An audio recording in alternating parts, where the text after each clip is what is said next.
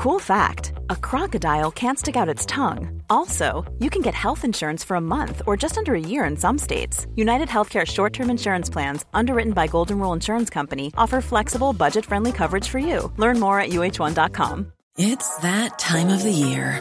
Your vacation is coming up. You can already hear the beach waves, feel the warm breeze, relax, and think about work. You really, really want it all to work out while you're away. Monday.com gives you and the team that peace of mind. When all work is on one platform and everyone's in sync, things just flow. Wherever you are, tap the banner to go to Monday.com.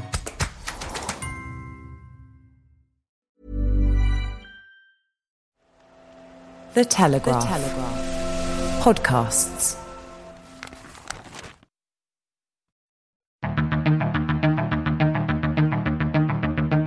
I'm David Knowles, and this is Ukraine, the latest.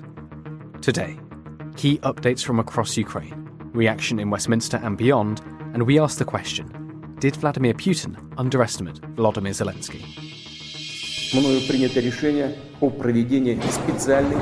This hideous and barbaric venture of Vladimir Putin must end in failure. Nobody's going to break us. We're strong. We're Ukrainians. Every weekday, I'll be bringing you the news of Russia's invasion of Ukraine, from the Telegraph's newsroom in London and from our journalists reporting from around the region. It's day 7 of the war. Boris Johnson says the vice is tightening around Putin's regime, but on the front lines, it's difficult to get a clear picture of the situation. So, to dissect it all, I sat down with Dom Nicholls, the Telegraph's defence and security editor, Mutaz Ahmed, Olivia Utley and Francis Dearnley from our comment team, and Tony Diver, our political correspondent. Amid conflicting reports from the front, I started by asking Dom Nicholls whether there's anything we can really know for certain about the state of play in Ukraine. Hi, David. Very short answer, very simple answer is no, there's nothing we can know for certain. War is always a very confusing activity. People talk about the fog of war. General Wavell, a figure in British military history, said that 60% of reports you get are either wrong, outdated or misleading. So no, there's nothing we can know for certain.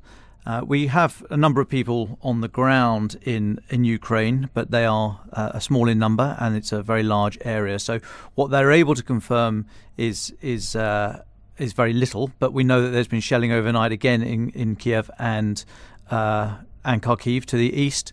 There have been reports, as you say, contested about the gains, possible gains from Russian forces in the south, but it looks as if that supposed land corridor that we know Russia is very keen as one of their objectives, that land corridor from Russia through the contested areas of the Donbass through to Crimea, that looks like it is firming up. So Mariupol is in the middle of that, Kherson slightly to the west, but it looks as if that area, which has over the week of this campaign, as it's this latest phase in the campaign, obviously Russia invaded in 2014, we shouldn't forget that, but the week of this latest phase, the push in the south seems to be the area where Russia has had the most success. Elsewhere, there's still this column stretching to the north of Kyiv, this supposed 40-kilometre column. That doesn't seem to have moved, and it also doesn't seem to have been interdicted. So that says a lot about it says something about the Russians, that either they're having an operational pause to reconstitute themselves, refuel the tanks, refill the soldiers, but it also says a lot about the Ukrainian Air Force and their inability to interdict those vehicles, because, I mean, there are, I'm sure, British and American A-10 and Apache pilots and a lot of other pilots from across NATO just looking at that column and thinking that's exactly what these aircraft were designed for, and they would have loved to have had a go at that. So a lot of confusion as to what is happening and why, but it seems as if not an awful lot has changed around the capital city. Kharkiv has come under much more intense aerial bombardment last night, with civilian casualties reported by Ukrainian authorities. And in the south, it looks like Russia is having some limited tactical success. Can we focus on Kharkiv just for a minute? You've written about it today. What's happened there in the last 24 hours? There are reports of shelling and also airborne forces. What's happening in the eastern city? So shelling, yes, we can confirm that. There were reports of airborne forces as well. Where and how many is disputed, but a bit like the effort of Russian airborne forces to take Hostomel airfield, that's just to the northwest of the capital city, Kyiv, on day one of this latest phase. I mean, you use airborne forces for a very specific purpose. They are light troops. They're basically what they can carry on them, and what small number of stores and equipment that can come out of the aircraft with them, either parachuted in or landed by helicopter. So to use airborne forces, their great strength is their speed, aggression, the surprise they can arrive with, and so catch any defending force off guard and quickly take an objective. But as I say, they are light troops. They've not got a lot on them, and they have to be backed up very quickly by a ground force. If you think back to the Second World War, a bridge too far, that's exactly what happened there. The parachute regiment made it to the bridge at Arnhem, but were then not the ground force weren't able to link up with them. And so if they have used airborne forces in Kharkiv, it suggests that some larger ground-based push could be in the offing. For them to repeat what they did on day one at Hostomel would be absolutely ridiculous. So I can't imagine they'd make the same mistake again. But we've yet to see any significant ground move in that area today. Just focusing in a bit more on the Russian troops themselves, we had a report yesterday of lots of the troops are in disarray, crying in combat, refusing to obey orders including to shell Ukrainian towns. Others have walked away from the battle. Can you shed any light on what's happening and how much should we read into this? Again, you've got to be very cautious about the reports that you get. I mean, we're talking the US security... US officials are saying that about 80% of the forces that were arrayed around the border with Ukraine have been deployed, and the estimate was up almost to 200,000 prior to the start of this campaign. So they're saying that there's about 150,000 troops supposedly deployed inside Ukraine. So of course you are going to get stories like this coming out. There will undoubtedly be episodes of people who are in disarray. Depending what stocks they've taken with them, a week is a long time to exist on the stores of ammunition, water, fuel, food, etc., that you can carry on a vehicle or with yourself or in your immediate supply chain. So it's unsurprising that after a week these stories are starting to come out. There's been no large-scale evidence of large-scale collapse in the Russian forces. Far from it. I mean, they've seemingly held their ground. What has happened is that the Ukrainians have been very smart in the way they've applied their forces. They've not gone. They've not met the point of strength. They've not gone directly and repeatedly against the tanks and heavy armour. They've almost allowed them the tanks to bypass the position so that they can attack the supply and logistic tail of those convoys, of those thrusts. So Ukrainian forces have been very good at cutting off a lot of the resupply. So it's not surprising that we're getting reports of a certain disarray at the front, people abandoning equipment, tanks running out of fuel and so on and so forth. But there's been no evidence of large-scale collapse in morale or destruction of equipment so it doesn't fall into Ukrainian hands. Got to be very cautious about these claims. Absolutely. Thanks for that. Could we talk quickly about Belarus? Alexander Lukashenko appeared yesterday to sort of give away Vladimir Putin's plans for the takeover of Ukraine. What happened there? It seemed like a bit of a bizarre episode. Yeah, so there was this image of Lukashenko in full sort of headmaster mode with his cane up against a map, sort of showing various possible routes or objectives or what have you. It was very unclear what was going on. It's either some grand display of Maskirovka, this sort of... this idea of deception from Russia and Belarus, or it was a complete PR disaster. No one really knows. I mean, Belarusian forces they've clearly given support to Russia because a number of the thrusts have come from that area. Whether or not Belarusian forces directly have crossed the border and have been engaged, we are not sure. The Belarusian army is not thought to be first rate, but as I'm going to quote in tomorrow's paper, a misquote yet again from Stalin: "Quantity has a quality all of its own." So if Belarus were to were to come in and directly support Russia, that would be an additional headache for Ukrainian forces. But quite what Lukashenko was up to last night, we've no idea. And we've heard a lot about war crimes and accusations that Russian forces have committed them. Could you just explain to our listeners what exactly constitutes a war crime and what is the evidence so far that this has been the case in this conflict? So there are a number of conventions that have come in over the decades, really, to try and bring order to this inherently inhuman situation of people trying to kill each other. So the international community decided that there are some things that are just simply abhorrent to humanity and should not be allowed. And so there should be some form of law, some rules of warfare.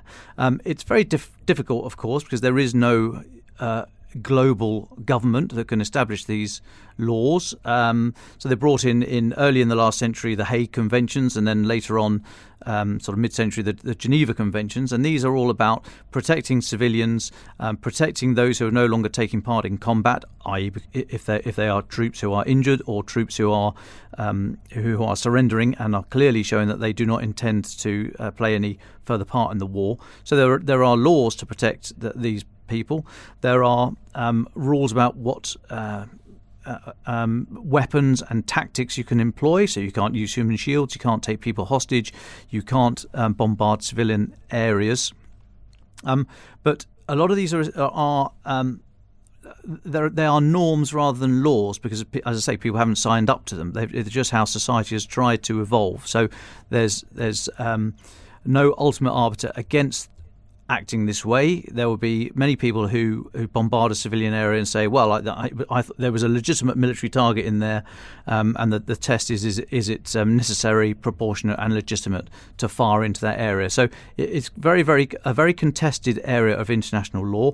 You have the International Criminal Court in The Hague that can hold people to account, as we saw in recent months. Actually, people still being prosecuted, commanders of the Bosnian Serb army, Radovan Karadzic and Ratko Mladic, were taken to the International Criminal Court in The Hague and held to account for their actions in the Bosnian War of the mid-90s.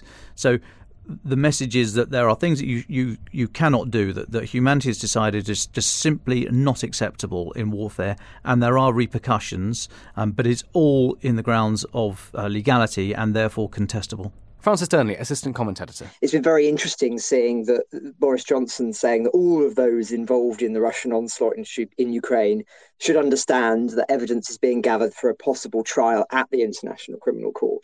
Obviously, stressing this line that this is an illegal occupation.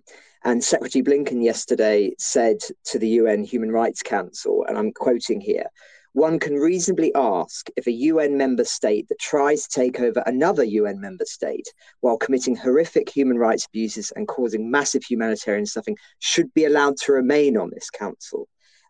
So this is having enormous ramifications for Russia's standing in the world and as part of the diplomatic community. Clearly, the West wants to send a signal that this kind of invasion or conflict is beyond the pale.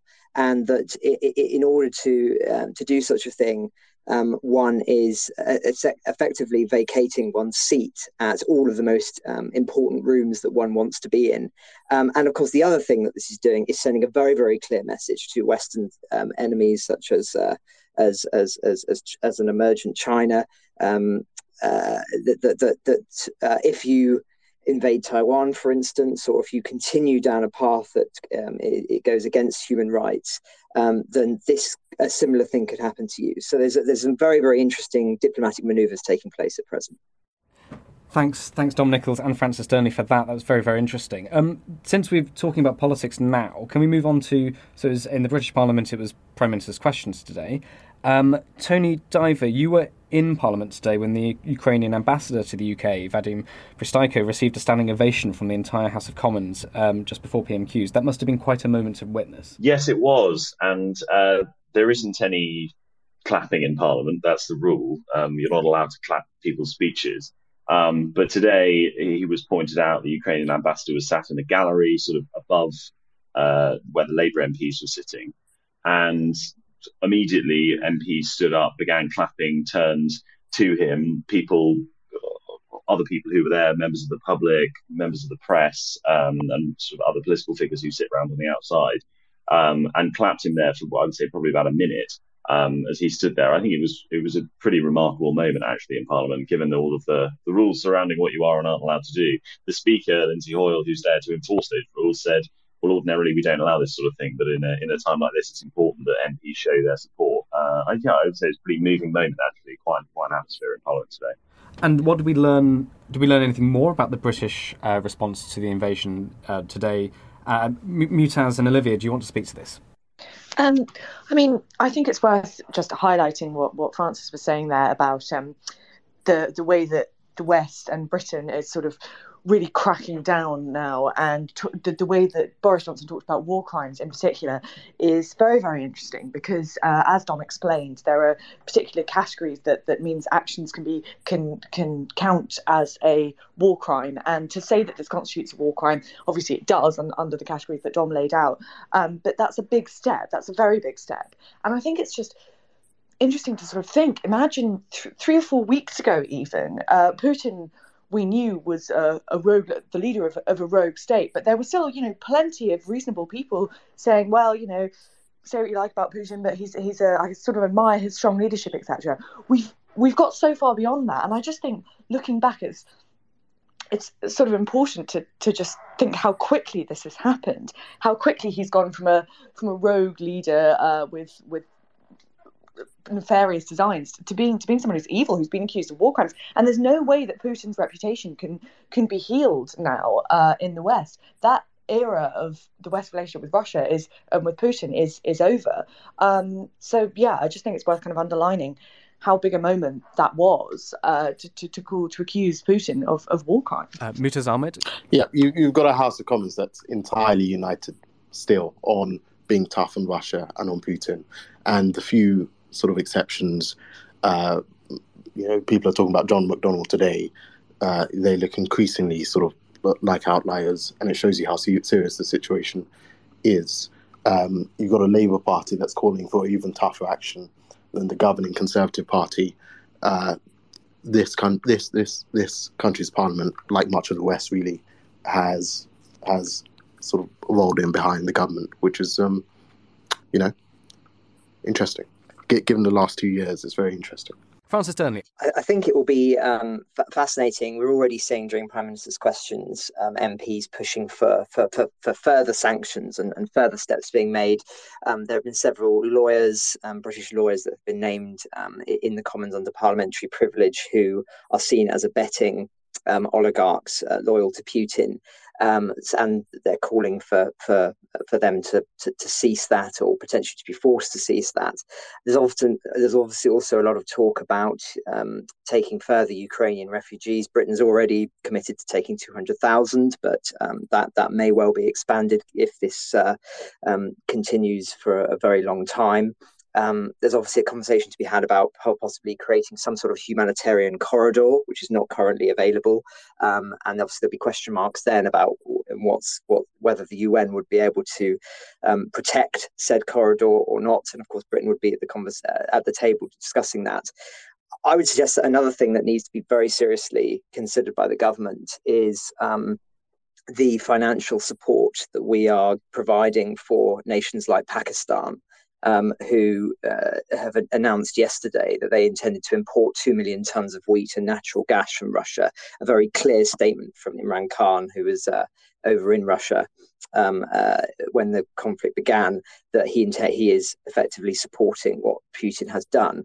But Britain sends £250 million in foreign aid to the Pakistani regime. And really, this does not seem to be the best use of said funds. And likewise, of course, it's been, as I was saying earlier, it's going to be absolutely crucial how we handle China. We cannot afford to have China propping up Putin long term. And so all of our diplomatic efforts will need to be steering towards making sure that that China remains, at the very least, detached from what is currently taking place. And all of this needs to occur, of course, without risks of very, very serious escalation. We were speaking yesterday about that, and it is very, very serious that whenever leaders and governments are threatening the use of nuclear weapons, people can interpret that in different ways on the ground, and before you know it, something goes horribly wrong. So a lot of things currently in play from the British perspective. Dom Nicholls, can I bring you in here? Having listened to all that, what are your thoughts on the current British response and our relationship with countries like Pakistan and China, and how that plays into this? I think it's really interesting. I think the business with China is particularly one to watch. It's notable how they've slightly shifted their position over the last week, because, of course, they will be watching this very, very closely. As we've already mentioned, their relationship with Taiwan is very. The many lessons from this will be read across to that, particularly how the international community swiftly and comprehensively stands up against this kind of aggression, and so China will be taking a lot of very good lessons from this, hopefully. I mean, there has been some chat recently from parliamentarians and elsewhere that we need to start thinking about our relationship with Russia post-Putin. Now, that might be short-term, hopefully, or a bit longer-term, because we do need to reach out to Russia. We have no quarrel with the Russian people. It's the current Russian leadership that we have difficulties with. But we need to be able to get past this and reintegrate Russia into the European security architecture, so that when this confrontation with China happens in the future, whenever that may be, and it's looking sooner rather than later, that Russia is included in that. So I think there are a lot of moves here that are very interesting and laying the groundwork for future diplomatic efforts to have a global response. The only other point I'd make is the stuff in the UN about whether or not Russia should be ejected from the Security Council and what steps need to be taken there. For many years, there's been talk that the United Nations needs reform.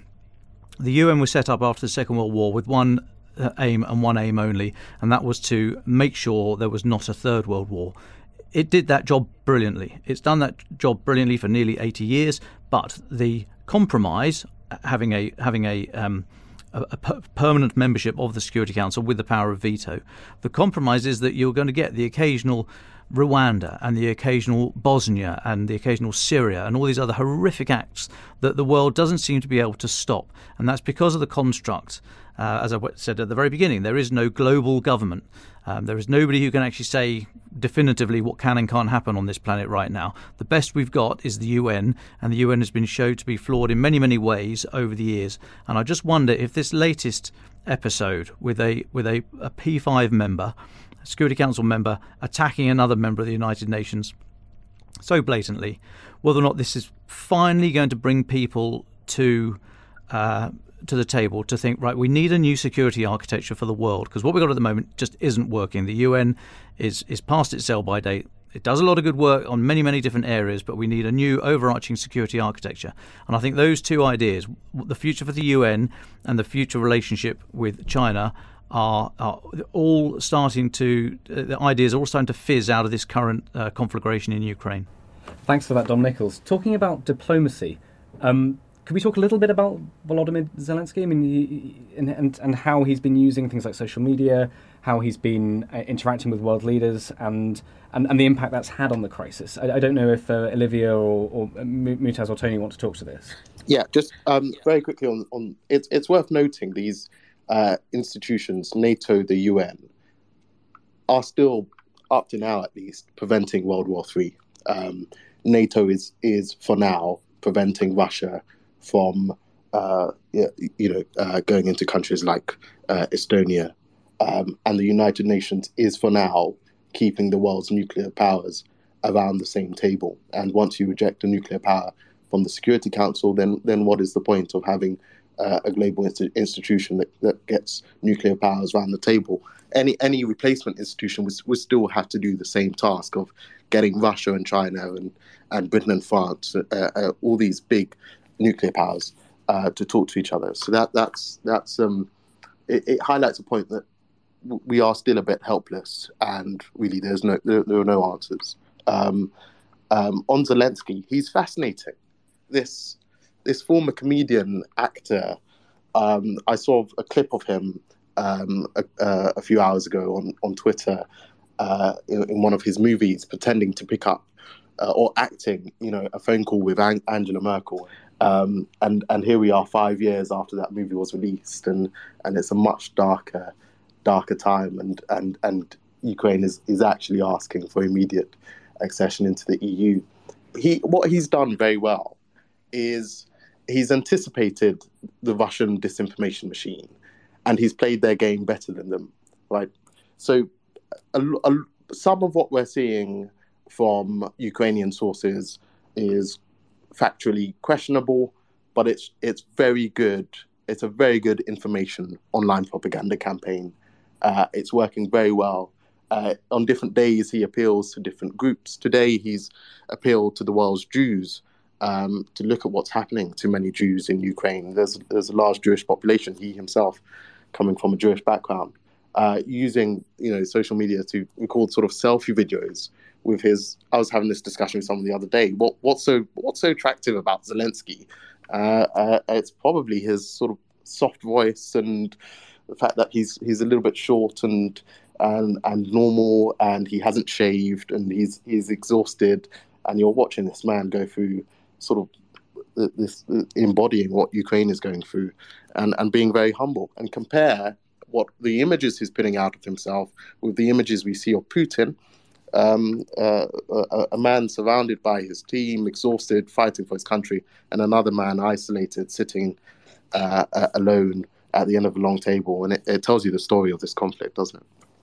I just want to echo that and say that I think Putin would have completely miscalculated Zelensky. I think many of us felt that perhaps he was slightly out of his depth in the early stages of the conflict prior to the invasion on the diplomatic circuit.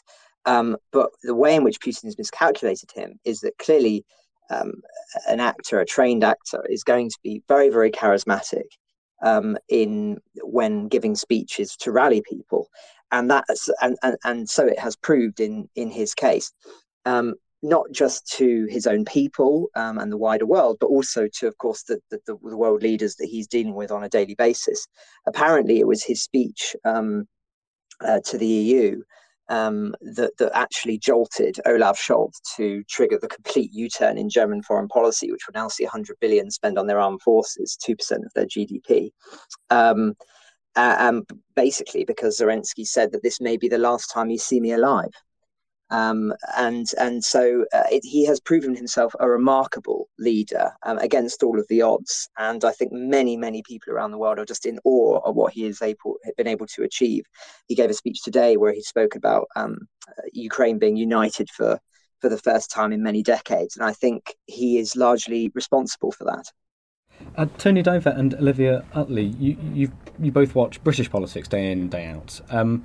It must be quite something to see a figure like Zelensky doing what he's doing. What are your thoughts on his diplomacy and his politics?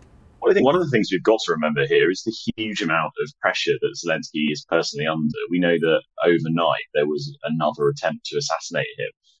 It's been reported that Putin has specifically ordered gangs of armed mercenaries on the ground in Ukraine to try and assassinate Zelensky. It's said that trying to kill him is one of the main objectives at the moment of Russian forces. So for him to be doing TV interviews and holding calls with world leaders and being out it seems that he's out on the streets and sometimes on the front line at the moment.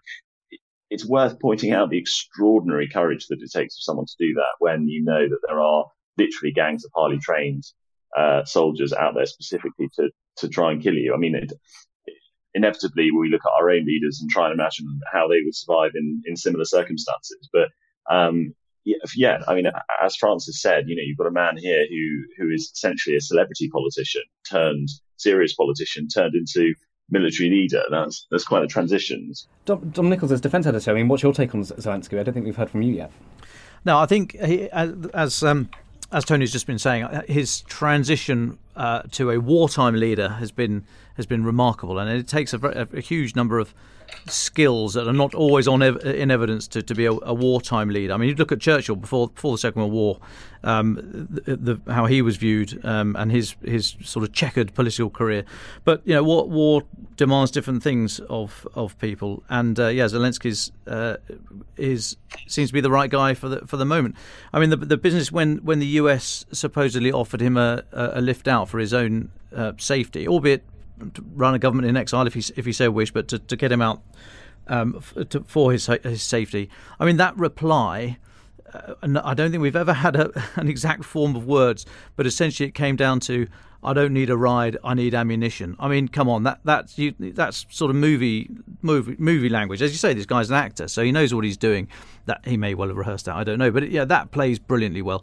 And people who are in desperate measures, civilians and military, who are fighting potentially insurmountable odds, or up against the fight of their lives, they need this kind of language. I mean, it might seem a little bit glib sitting here. I don't think it does personally, but some people might think it is.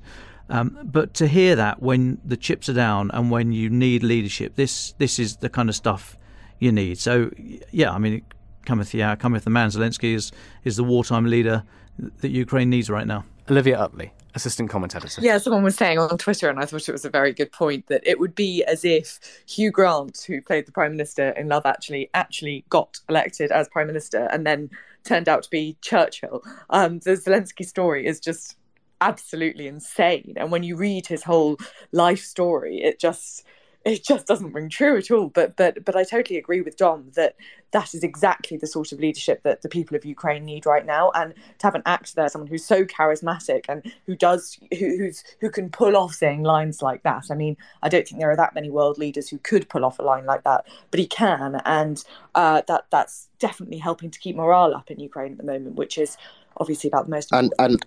And Zelensky isn't alone, right? His foreign minister is very impressive.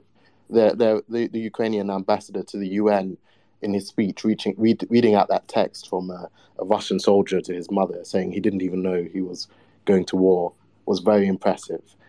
You've got Viktor Poroshenko, the former president, a billionaire, standing in the streets, with his Kalashnikov, talking to CNN cameras and Sky News cameras.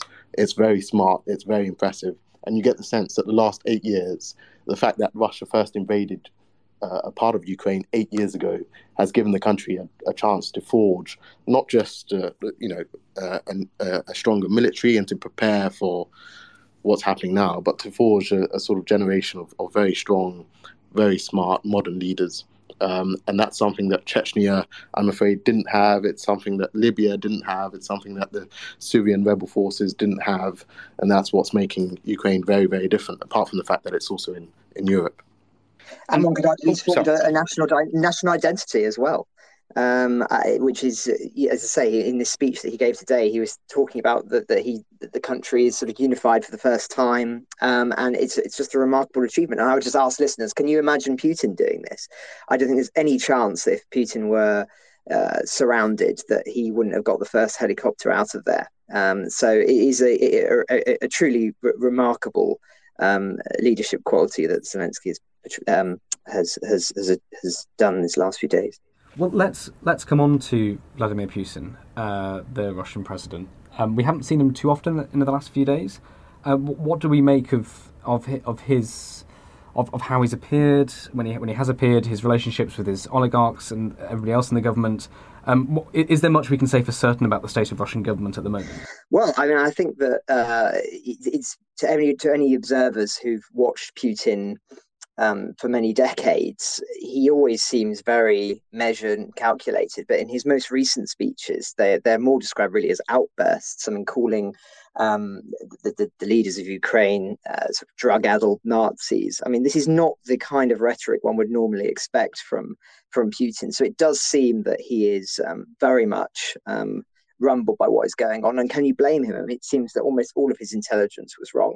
And I hate to keep reiterating this point, but for me, one of the most revealing and important moments of this whole crisis was that Security Council meeting that he gave only a matter of days before before the invasion that was sort of publicly shown to the world as, I think, an attempt to show Russian unity behind Putin and for him to stamp his authority on his underlings. But what you could see there was just the sense of a leader who was detached from those who were under him, keeping a very far away distance due to COVID fears, and who was not allowing any dissent from them at all. And they clearly, particularly his intelligence chief, did not agree with Putin's stance. And I think that the West watched that. And to Dom's point earlier on, the West watched that and thinks that there is an opportunity here for the West to appeal directly to these people who have been sidelined by Putin,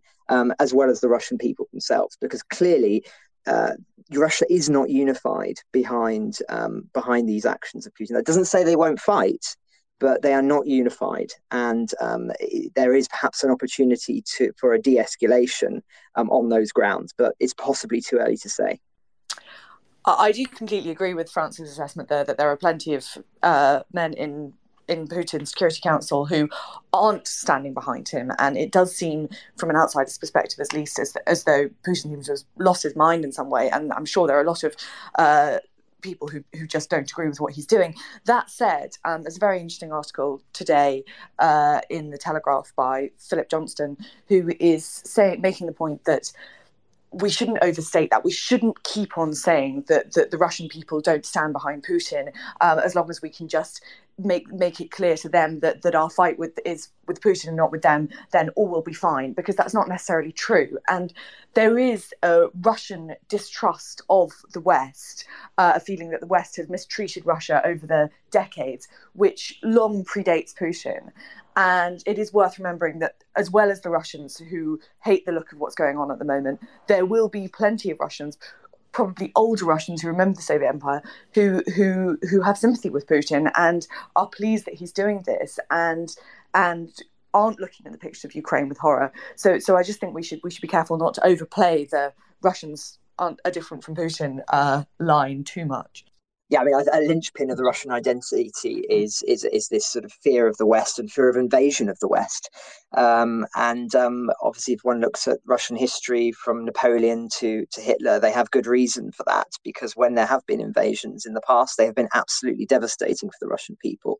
27 million lives lost due to the Nazi invasion, the Soviet Union, Operation Barbarossa in 1941. So it has a very long history, and to some extent with some justification, albeit one that is clearly stoked by the dictators who have governed Russia for so much of its history.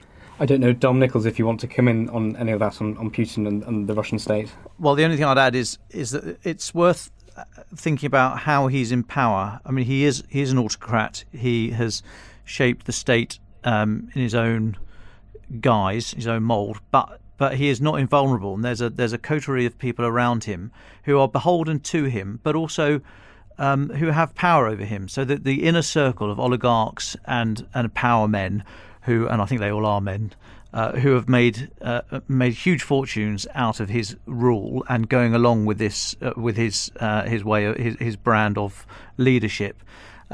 I mean, they're kind of tied to him, but at the same time, they are very much more international than perhaps he is. You know, a lot of business interests overseas, which is why a lot of the sanctions have really had an effect. So these guys, there's only going to be so much that they can take, and it might be wishful thinking. I said yesterday I'm an optimist, but only so much these guys will take before they start to say, are we better off with a different leader in some guise? Is it time for someone else? How do we do this? And they do have the power to be able to do that. I can't see it happening. There's no signs just yet, but I wouldn't discount it. I don't think we should see Putin as utterly invulnerable. And I'm loving the memes. As you say, how Zelensky is running the social media image. And then you look at Putin on these long tables, and you get all the memes about, you know, the Putin IKEA table, it's sort of 27 feet long and £600 or something. And yeah, I mean, it's ridiculous. It's literally ridiculous. It's worthy of ridicule, and I'm glad to see that he is being ridiculed. This long table with memes of Yo Sushi going up and down between him and Lavrov. I can consume that stuff all day, and I don't mean the sushi. Thank you, Dom. I think, Mutaz, please. I think he's been struck by Gaddafi syndrome, which is, you know, as an autocrat, you stay in power, you get to a point where you've been in power for so long that you forget yourself, and the power drives you a bit mad. We definitely know he's changed. The assessments we made about Putin in the past, we cannot make today. Just look at what Macron has said. Macron met him a few years ago, met him again very recently in the Kremlin to prevent this war, and he told his advisors that Putin was a different man. He was much tougher, more strong-headed, less sort of open to dialogue. Look at what Marco Rubio, the US senator for Florida, has tweeted. He's a member of the US Senate Intelligence Committee, which gets a lot of America's intelligence information. And he said that while he can't, of course, reveal everything, he has said that Putin is off. Putin is off. So something's changed. And if that's the American intelligence speaking, then it's very, very worrying. Another man I've been speaking to and who wrote for today's paper is Tony Brenton, who is the former British ambassador to Russia. And he's written a piece today saying that he got Putin completely wrong. He knew Putin. And I was struck talking to Tony before the invasion happened. He was adamant that there would be no full invasion of Ukraine. He was absolutely adamant. And he was absolutely shocked that it actually happened, because his assessment of Putin was based on what he saw, which was a very rational, calculated man. Not a good man, no, but calculated and rational. He read his briefs. He was on top of everything. He was very smart, witty. He approached meetings with an open mind, and he was open to dialogue. And all these people who have met the man are saying something's wrong. We should probably listen to them. We've talked a lot about the sort of high diplomacy. We've talked about Zelensky. I think we do need to talk a bit about the actions of the Ukrainian people. I sort of have. Let's discuss that a little bit. What have they been doing? And also, I'm interested to hear from Dom. Is this something that? What is the tactical and the strategic impact of the acts of heroism we've been seeing? And incredible bravery, things like standing in front of tanks. Trying to prevent Russian soldiers from moving through towns in their jeeps and buggies and that sort of thing. What can we talk a little bit to that, and also think about the military implications of that on the conflict? It goes without saying that the civilian population have been incredibly brave and stoic. It's just amazing and humbling to see. The thing about war is that it ultimately comes down to, you know, one human saying to another human, if you don't do what I want you to do, I'm going to kill you. Now, that's often, that conversation very rarely takes place, because it's done through missiles and standoff and all the rest of it. But what you're seeing in Ukraine is people coming out of their homes and just standing in front of tanks and armoured vehicles and trucks and these convoys going through their villages and just speaking in the same language, the same Russian language as the people in the trucks, and saying, what are you doing? We don't want you here. Go home. Did you see the chanting yesterday? Go home, go home, go home. This is not what the Russians were expecting. It's very calm. It's very ordered. It's very, very, very peaceful in many ways. There's a great piece on the front page of today's Telegraph from Colin Freeman, our chap in Kiev, who stood there reporting and sort of taking the atmosphere. And this 80-year-old woman came up to him with a mobile phone in one hand and a police truncheon in the other, and demanded to him to explain who he was and what he was doing there, as if to make sure he wasn't a spy. I mean, there's incredible resolve being shown. I really hope that the Russians, who so far have shown a measure of restraint in those situations, do not decide, no, we've got to continue driving or shooting or what have you. I think it's very interesting to see that in some areas of Ukraine, the civilian population are starting to do the very sort of low-level tactics, but eminently doable, eminently achievable by civilians, to stop armoured convoys, welding metal bars together to form these kind of pyramid structures that will stop a tank, will stop armoured vehicles, laying three lines of concertina wire across the street. That will stop a tank. That goes wrapped around the back axle. It's going to stop a tank. Stop my tank on Salisbury Plain 20 years ago, but that's another matter. So you know, there are things that can happen and are being done, and the resolve and determination of the civilian population is staggering to see, and we should always hold that. There should always be stories of that being held up as exemplars of how to resist. I don't know who wants to come in on that. Mutaz, I know you had some thoughts on this. It's very admirable. It's interesting. This is the one thing that we, Britain and America, have been wrong on. I think the British and American governments have consistently underestimated just how strong the Ukrainian resistance would be. So our intelligence was spot on about Russia invading. It seems to have been wrong about the Ukrainian resistance. It's been astonishing. But I'm afraid to say that it means things are going to get much uglier. If one side has a strategy of basically surrounding cities and besieging them, and the other side has a strategy of urban warfare and making these cities as impenetrable as possible, those battles are going to get much, much uglier. And the Russian military doctrine is to get tougher when you face adversity. So you're hearing people now talk about humanitarian roads and humanitarian routes out of these cities. Those comments in themselves are very ominous. So, you know, the Ukrainian people have been admirable, but it's I'm not too hopeful.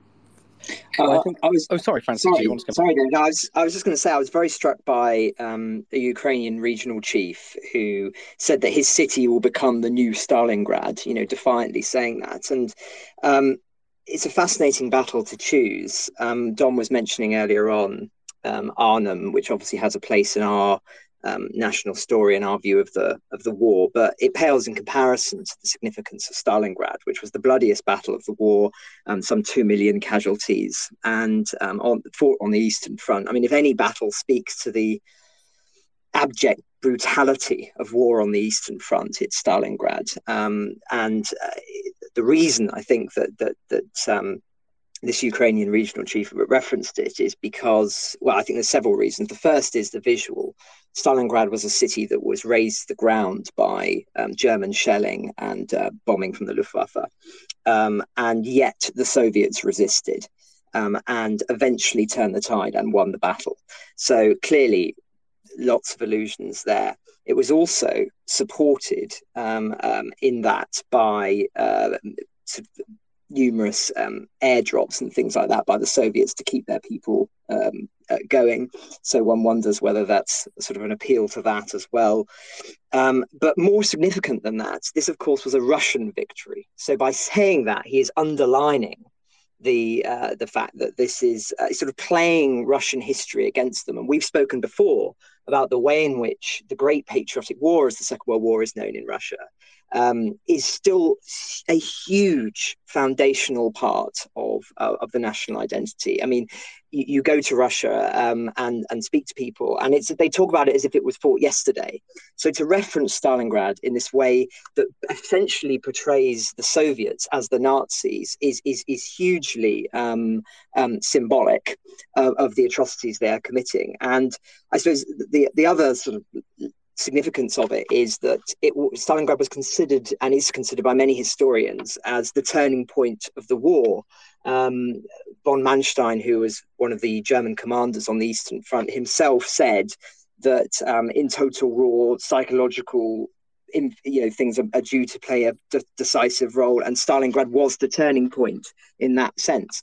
So clearly all of these things are trying to build up the fact that if it comes down to these cities being razed to the ground, that the Ukrainians will continue to fight to the bitter end. And let's hope it doesn't happen, but it's a very, very clear statement of intent, and one that we should all be very concerned about, because, as I say, Stalingrad was a 5-month battle, but 2 million casualties. Dominic Nicholls, any final thoughts? My final thought is I would watch the south. That seems to be the area where Russia has had some success, or the most success. I think they will seek to reinforce that success, and that ties in with what was assessed as one of their earlier or the objectives all along, which was gain that land corridor from the Donbass down to Crimea. So, yes, we'll of course keep an eye on Kiev, the capital city, and Kharkiv and the other cities that are under bombardment. But have a look at what Russia's doing down to the south to reinforce that success and consolidate those gains. Thanks very much, guys. Thanks, Dom. Olivia, Tony, Mutaz, what do you think? Yeah, I think my final thought from a sort of British political perspective would be don't underestimate what the British government is still willing to do. We heard sort of quite triumphalist Boris Johnson today, who was feeling quite pleased with himself with what the British government has already done. He's very pleased that the Russian stock market has not been able to open for 3 days, but they're going to keep turning the thumbscrews. And I think actually we could see this get a lot more ugly back in Russia. And I think the Brits are willing to lead the way on that. So I think for the Brits in the audience and for the British political watchers among us, that will remain the most interesting story, I think, in the coming days. I think we should be watching out for what morale is like among Russian soldiers in particular. It's not quite clear. We're hearing conflicting reports.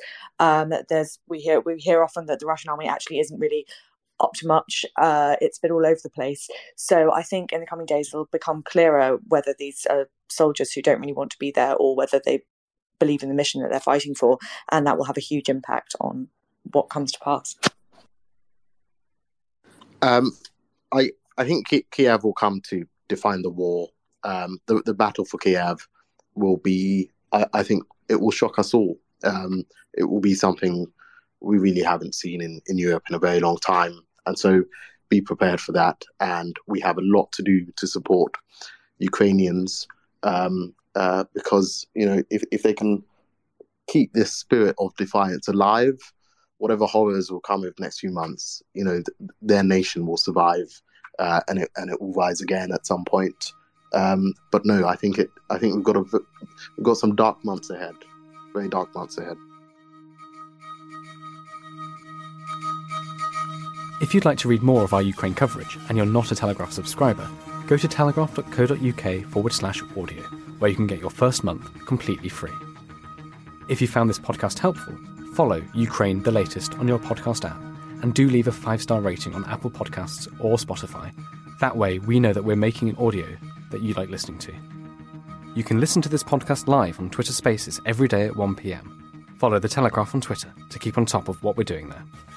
Finally, you can email me at podcasts@telegraph.co.uk. Perhaps there's a topic or a question you'd like us to dig into on a future episode. Do let me know, and thank you for listening.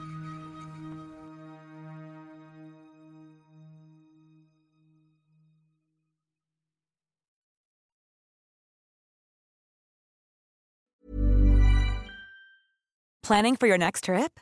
Elevate your travel style with Quince. Quince has all the jet-setting essentials you'll want for your next getaway, like European linen, premium luggage options, buttery soft Italian leather bags, and so much more.